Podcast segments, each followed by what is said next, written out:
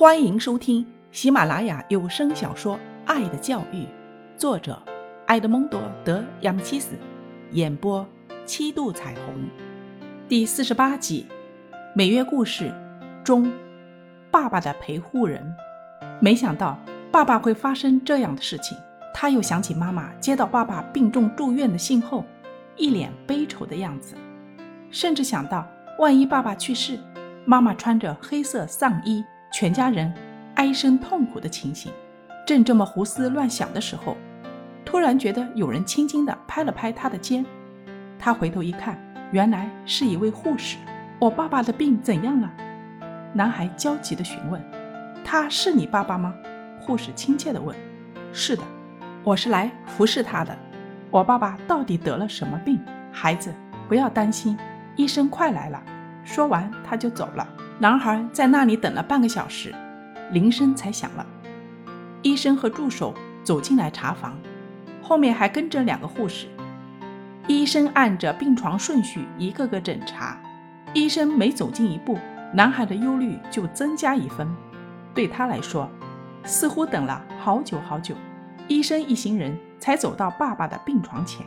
医生是个高个子、背有点驼的老人。他的神情看起来很严肃。西西洛没等医生走近，就赶紧站了起来。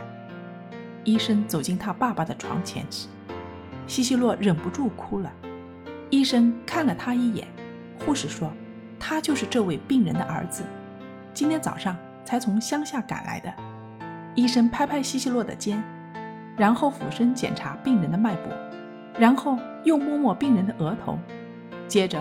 又问了旁边的护士几句话，病情没有什么特别变化，继续现在的治疗就可以了。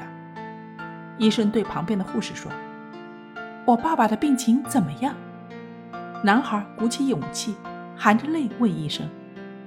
医生把手放在男孩的肩膀上，慈祥地说：“不要担心，孩子。他脸上被细菌感染了，虽然情况比较严重。”但还是有希望治好的。好好照料你父亲，有你在身边是最好不过了。但是，为什么我和他说话，他却没有反应呢？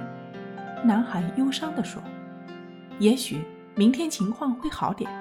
总之，他的病会好起来的，不要难过。”医生安慰他说。西西洛还想问医生一些话，可是不知道说什么，医生就走了。之后。西西洛就一心服侍着他爸爸，别的事他不会做，就替爸爸整理被褥，不时地替爸爸赶苍蝇。要是爸爸呻吟起来，就俯下身去查看情况。护士把药送来后，他就拿着小勺给爸爸喂药。病人有时睁开眼睛望着他，但是仍然不会说话。不过，注视西西洛的时间越来越长了。西西洛看着病人哭泣的时候，病人总是凝望着他。就这样，一天过去了。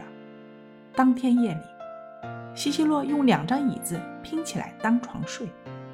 第二天，天刚亮，他就从椅子上爬起来护理病人。这天，病人好像清醒了些。西西洛跟他说些安慰的话。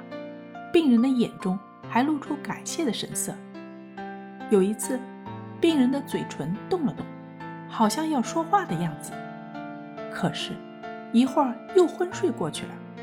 等他醒来后，又张开眼睛去寻找西西洛。医生来过两次，说病情已有好转。